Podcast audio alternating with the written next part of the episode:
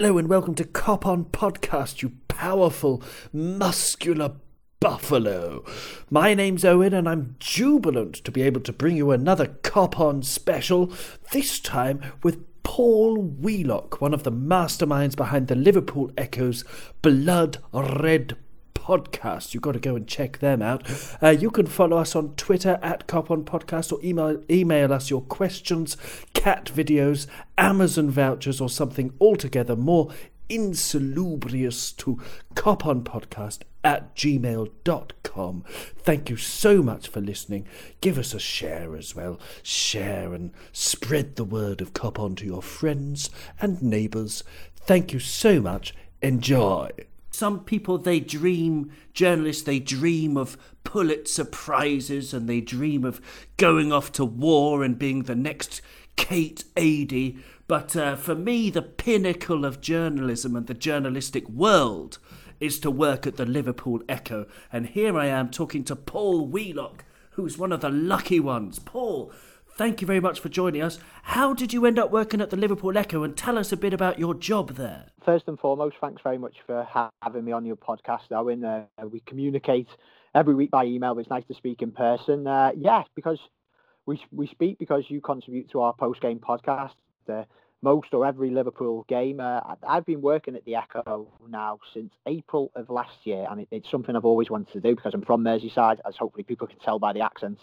Uh, but it, it, took me a bit of a while to get here. I've been working in the media, uh, so to speak, for the last probably 14 or 15 years now. But it it started out in North Wales and then over to Blackburn. I used to cover Blackburn Rovers. I've worked in Chester, uh, but eventually I got over to a bit of a dream job working at the Echo here. But rather than writing about Liverpool or Everton, it's actually podcasts because before I started here, we had the main Blood Red podcast, which ran on a Monday and Friday, which featured people like James Pearce, Ian Doyle, Joe Rimmer, all the guys Liverpool fans hopefully know. Uh, and we just tried to expand them or and, and organise them and streamline them a bit more. And that's what I've uh, been brought over to do. So yeah, really chuffed to be working for the Liverpool Echo. It's not all glamour as we speak at the moment. I'm actually in uh, a bit of a broom cupboard because the studio's been taken up by some of my colleagues recording the latest podcast. But yeah, that's me. i have been at the Echo now for close to a year and really enjoying it. Well, that's fantastic. Yeah, I mean, you you know, you talk about the A-listers there, people like James Pearce and Ian Doyle. Um, I do have a bit of a bugbear, actually. Can you tell James Pearce that you pronounce the name Naby Keita and not Keita? Because that would be great if you could do that. I will pass that on immediately. It is one, though, isn't it? Like, I, don't know who's... It's definitely Keita, isn't it? It's not Keita, that's right. Yes, exactly. I mean, you know, it, it, it, I only know that because you know I, I, live in France, and maybe Egyptian people will be annoyed that you don't pronounce the H in Mohammed Salah. You know, maybe there's an H at the end. I just don't know, unfortunately. But uh, I can tell you for Naby, it's Naby Keita. Think of Oliver Kay, Peter Kay, Michael Corleone's wife. You can think of what you want. Anyway, thank you very yeah, much. I will pass that on. Thank you very much. Um, you can uh, we always hear about the media you know we're reading on twitter people talk about the media and media agenda you know people with tinfoil cardigans thinking that there's some kind of conspiracy either against or or for liverpool. Um what's it like paul being inside the media and how different is is it to what people might expect? Well certainly from like the position and company paper I work for now, publication, it's, it will be pro Liverpool. It will be pro Everton because um, tell you what, if people don't realise, everyone who works on the sports desk here and, in the kind of wider newsroom are either Liverpoolians or Evertonians. So they're passionate about the football clubs. They uh, they follow it. In my previous job, I used to cover Blackburn Rovers, uh, obviously fallen Premier League champions that have gone on to hard times and, and I, I'm not a Blackburn fan, so that's probably from my uh, experience probably a better uh, a better experience to talk about. It, it is a tricky it is a tricky role in the media because you do have to kind of walk a fine line. Most important people are obviously the fans, your readers, or your listeners, or or your viewers. But obviously, you've got to at the same time have a relationship with the club. And I, to be honest, I, I think it's a really difficult balancing act. That you, you unless that team who you're covering is winning all the time and everyone's happy, I don't think it's a balancing act that you can actually achieve because at some point uh, or not, you're going to be angering maybe the fans, maybe they don't think you're being too critical or being overly critical, or and it's the same uh, same experience with the club as well. So. But to be to, to, for someone who works inside the media, I'm not the Liverpool FC reporter. James Pearce would be much better to uh, much better person better, better person to explain this. But they everyone here who covers Liverpool, for instance, are pro Liverpool. They want Liverpool to do really well, uh, and I imagine that's the same for a lot of the kind of national boys who cover the the Merseyside Merseyside patch, for instance, as well. Uh, I, have not met many journalists who've got an agenda, put it that way. Uh, it just may seem uh, to the outside world that they have. But I, I, think most journalists or most people who work in the media want the clubs they cover to do well. Mm, yeah, excellent answer. And is it difficult sometimes because you have to sort of tone down perhaps your your real because you don't want to anger people too much? I think uh, traditional media or mainstream media like ourselves have, have learned and have got a lot to learn from fan media because we should, and I think we do it as a company now, like the Liverpool Echo and Reach PLC. We're trying to, if not already, we, we try to put, put fans at the forefront. But at the same time, you, you're right. You, you probably can't. You've got to rein in your emotions certain times. I'm sure after well, there's been rare defeats some uh, for Liverpool this season, but in saying the past, say Brendan Rodgers' last game of that season when Liverpool lost six one at Stoke, I'm pretty sure the guys who were covering Liverpool that they really wanted to, you know, you know, let themselves go and, and have a go at the team, but which they can, but you can't do in the same way, say, as a fan can do on a fan podcast or a fan video. But it comes back to the answer I gave before. The passion is still very much the same. It's just got to be delivered in a in a different way. Well, that's a very interesting answer, and um, yes, I mean.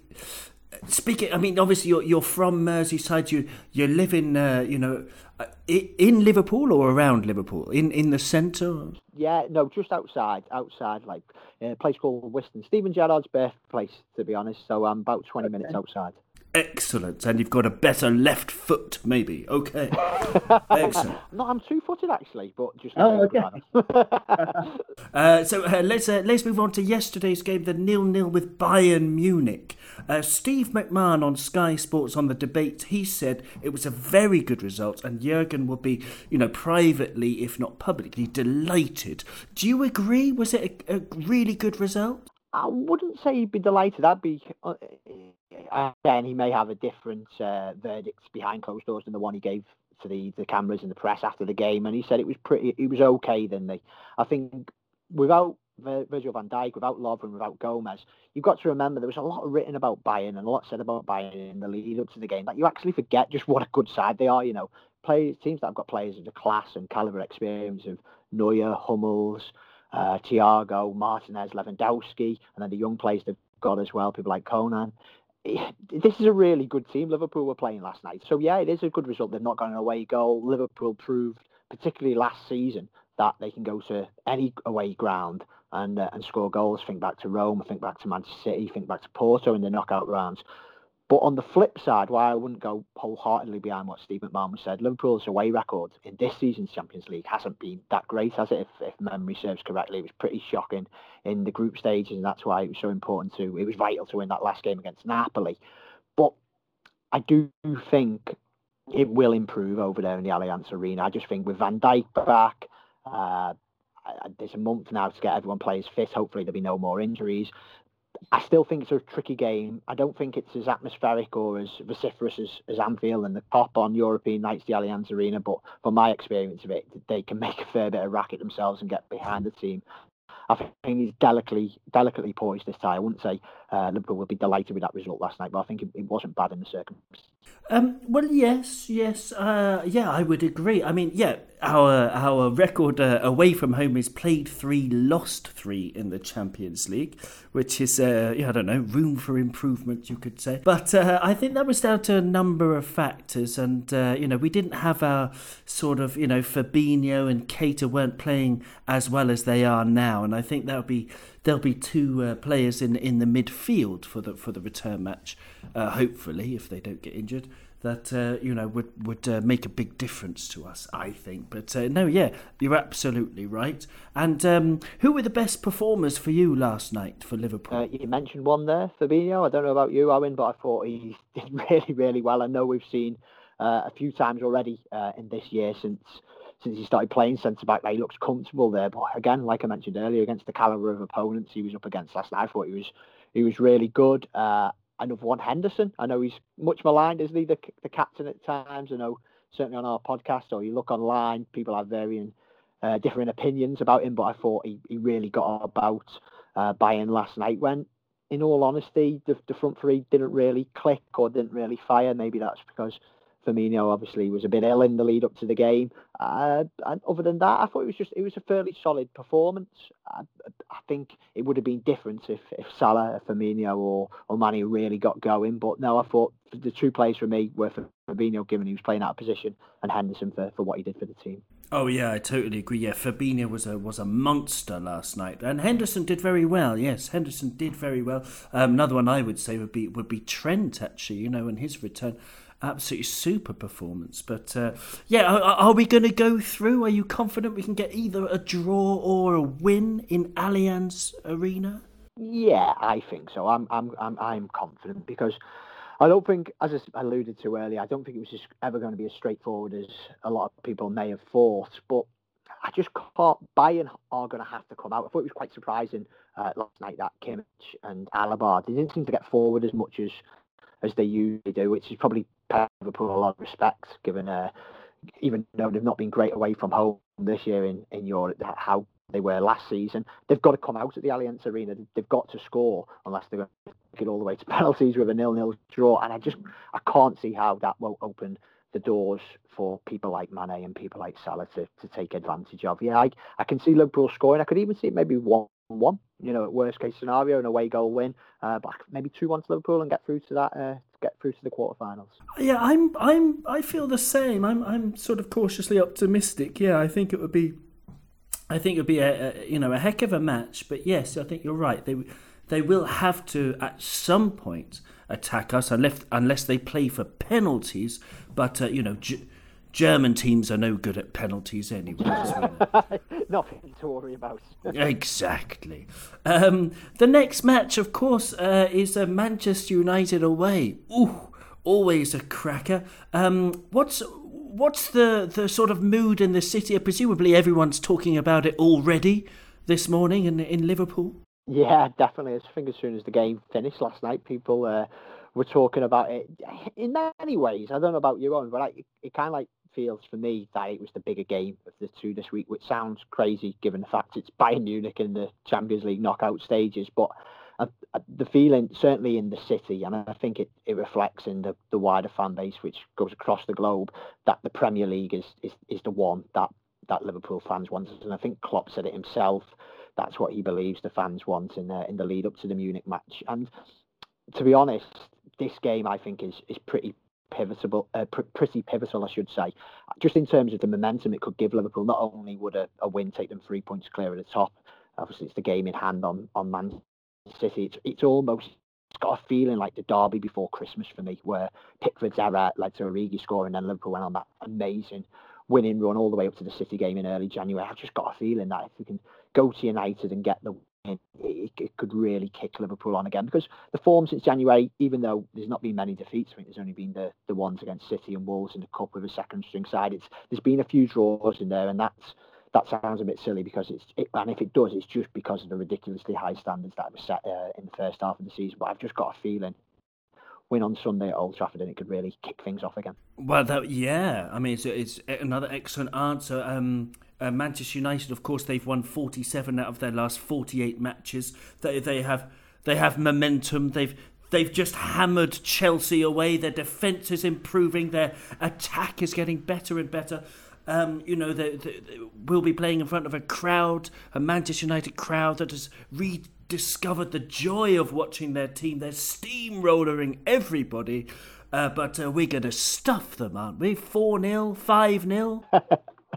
Why not? You know, uh, to be honest, like there was part of me when Solskjaer got the job that was thinking, well, I hope he does have that kind of good start he had because it may convince them United to, to give it him permanently. And I don't mean any disrespect at all to Solskjaer there because I just think like the number one candidate for me would be someone like Pochettino. I think is just a, an incredible manager. I think he's done an amazing job and he's doing an amazing job at Spurs. But to be fair to Solskjaer, it's like, it's like as the weeks go by and he, he wins at Tottenham and he wins at Arsenal and then he wins at Chelsea on Monday night, you begin to think like maybe it is the real deal here. But I don't know that Paris Saint Germain game. You know better than me. I I thought that was quite eye opening. Really, it was it, it, the, the games he's won, Solskjaer. Uh, against an Arsenal team who were a good team, but they're in transition, obviously under a new management team. Chelsea are in a bit of the perennial crisis, aren't they, under a manager? Uh, and the, even the Tottenham game, it was they played very well in the first half, but De Gea was excellent in the second half. I just thought I don't know about you, Owen, but I thought that Paris Saint Germain was a real golfing class, and, and hopefully Liverpool can can be the same as can do the same to uh, United what PSG did as well. Oh yeah, no, it's, it's yeah, it's very interesting that the, the PSG match. I've I've spoken to a couple of people within the club actually about that game, and um, you know, a lot of people. Um, you know, were very, very happy with Marquinhos' performance in stopping Paul Pogba, and I wonder if yeah, I think that that was that was huge. I mean, great tactics as well by uh, by Thomas Tuchel to sort of surprise United with the three four three uh, that he ended up playing, and uh, you know, but man marking Pogba I thought was quite key for them, um, and I wonder if I don't think Klopp would take the same approach with Paul Pogba, but you never know. So I just think it might be a bit more open. Um, but uh, yes, I think uh, I think you're right. Generally, they haven't played the best teams uh, in the world. Um, so yeah, I think I mean I'm I'm cautiously optimistic. Um, um, you know, I mean, are you enjoying the league? Uh, season so far, or have the nerves got the better of you? Are you as tense as an agoraphobe in a national park? uh, maybe not quite that tense. I think it was quite interesting, wasn't it, earlier this month? The it, it, like the, the opportunities to obviously go ten points clear ahead of if they if they beat City at the Etihad, and then there was the the game at Leicester after the City had dropped points at Newcastle. It, it just felt a bit early, but it, I think we'll probably come to this point in a moment. But it's just a desperation, isn't it, within the fan base to get that first league title since 1990, and I, I think uh, in the lead up to the Bournemouth game, was it was it Kenny Dalglish came out, and I know the uh, the Spion Kop supporters group said, "Listen, you know we've all got our part to play here as supporters. Relax, enjoy this. This is this is why you're a football fan. This is why you're a Liverpool fan." And I think it was really good advice, and uh, hopefully that Bournemouth game uh, was a bit of a turning point. I suppose the caveat with it, it was Bournemouth, who were pretty dreadful away from home, despite the fact that they're a pretty good Premier League team. Uh, I think it'd be just interesting uh, the next home game, maybe Watford. It's Watford, isn't it, on Wednesday after Manchester United to see what the atmosphere is like. But yeah, enjoy it. This is this is this is what you want to be as a as a Liverpool supporter, as a football supporter. If your team's got a chance to go clear at the top on, on Sunday with a win at you, one of your biggest rivals, why not enjoy it? Um, well, yeah, I mean, I would agree. Um, it's it's different when you when you follow Liverpool from from a different country. I mean, I'm exactly I feel exactly the same as the fans in the stadium. In that you know, a lot of the time I'm just sitting there and in you know absolutely petrified at what's happening in front of me and just you know celebrating wildly when we score and uh, singing and shouting and screaming. But I you know I, I wonder if there's if there's some kind of possibility of getting it through to the fans who are actually able to go to Anfield that they can't act like that. They have to try and enjoy it and try and you know look at look at the positives of the you know the reason that we we they've got the nerves is is because we, we're doing so well and and you know because because I, I can tell that it's coming through to the players this this tension. I mean I think. Uh, yeah, I mean, my idea is that, that the club should pay for like massage seating covers that vibrate and, and turn, you know, so that everyone can just sort of sit down, relax uh, during the match. And uh, but you know, people have to sort of understand they're not watching it on a screen; they're watching it live, and the players can react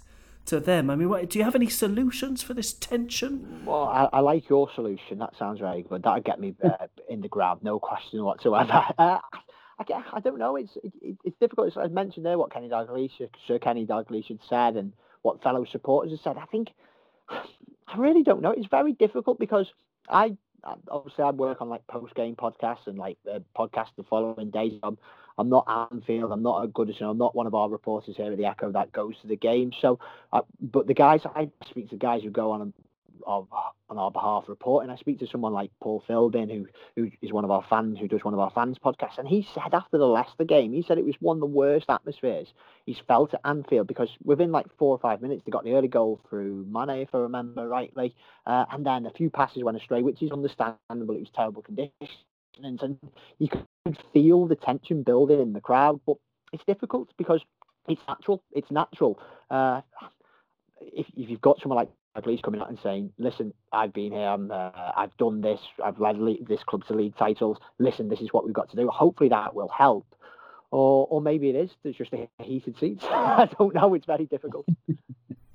yeah. Okay. Well, thank you very much, and thank you, thank you very, very much for joining me today. I've just got one more question for you. Um, if if you had to put a percentage uh, on uh, the chances Liverpool have of winning the the Premier League. Oh, actually, and I'll, I'll, ask you for the Champions League, and then I'll ask you for the double. Uh, what sort of percentages would you give me? Right, I I'm still going to go quite in favour of Liverpool in the league. I've, I've, kind of made the mistake recently uh, of watching that City documentary, you know, on uh, Amazon Prime. Like I got a free trial. I got the free trial with Amazon Prime, so I've been wanting to watch it for a while. And I was kind of very impressed with Guardiola. I know it's not hard to be impressed by Guardiola, but you can see how intense he is, and you can see what they're building there. And they are a fantastic football team. And, and part of me thinks if Liverpool can actually beat them to the title, this could be the, the best title of the lot given the fact that I'm not saying Manchester City are the greatest side in English football history, but they're certainly one of the most expensively assembled. And I, I think a lot will come down to these next two Sundays. Yeah, I think Manchester United away, Everton away. I think if Liverpool can come out with four or six points out of two those two games, I'd give them a 70 75% chance of uh, winning the Premier League. At the moment, I'd say 60 40 because positive results on Sunday, and I still class a draw uh, as, as a positive result at United. Liverpool are back clear at the top, and the destiny's in their own hands again. So I'd say maybe 60 at the moment. Uh, what were the other ones? Champions League. Oh, um, Bayern Munich. I'm predicting a win. I'd probably say about 55%. I just kind of got the feeling this this season. Uh, it's it's been a bit of a stumble, hasn't it? Uh, with the group stages, particularly away, and then there was the game against Bayern where it was, as we were saying, I, I personally think it's an okay result. I don't think the tie's over by any stretch of the imagination. I just wonder if Liverpool's destiny is the league this year and not and not the uh, and not the Champions League. So uh, to try and make up a percentage, I wish I was better at maths because I'm sure you could actually do this uh, to win the double maybe 40%. So I'm going 60% Premier League, 50% Champions League, 40% uh, the double. I don't know if that works. Probably doesn't make sense, but it is what I've got on the top of my head at the moment. Oh, I love it. No, great. That uh, that means you're you're something of an optimist, and I like that. That's very good. Very good. Well, thank you so much, Paul, for uh, for, for for joining us at Cop On Podcast, and uh, all of our listeners should check out the Blood Red podcast. There's there's uh, loads of good stuff on there. I love listening to it. So keep up the good work, and thanks very much. Thanks, Owen, and thanks very much for contributing to our Blood Red podcast as well. I know uh, the listeners really enjoy your post-match verdicts. Ooh, well, that's very kind of Paul to say, isn't it? Uh, thanks a billion zillion to him for for agreeing to do that. I'm I'm sure you, uh, the listener, you found it as as uh, as illuminating as I did about uh, life at the Liverpool Echo and and uh, Liverpool's current situation and the future game against Man United. Oh, it's lovely to be a Liverpool fan, isn't it? Uh, so, yes, that's all we've got time for. Thank you so much for listening, as ever. Uh, if you didn't listen, I just wouldn't make it. Uh, if you fancied supporting us on Patreon, by uh, contributing as little as $1 a month. It is cheaper than chips, uh, remember. Then uh, do head over to patreon.com forward slash Cop On podcast. Thank you, though, so much. And uh, we'll be back very soon. In fact, there's probably another episode you might be able to listen to right now, uh, uh, talking about Bayern and Manchester United, a full length episode. God, I love this. I love it.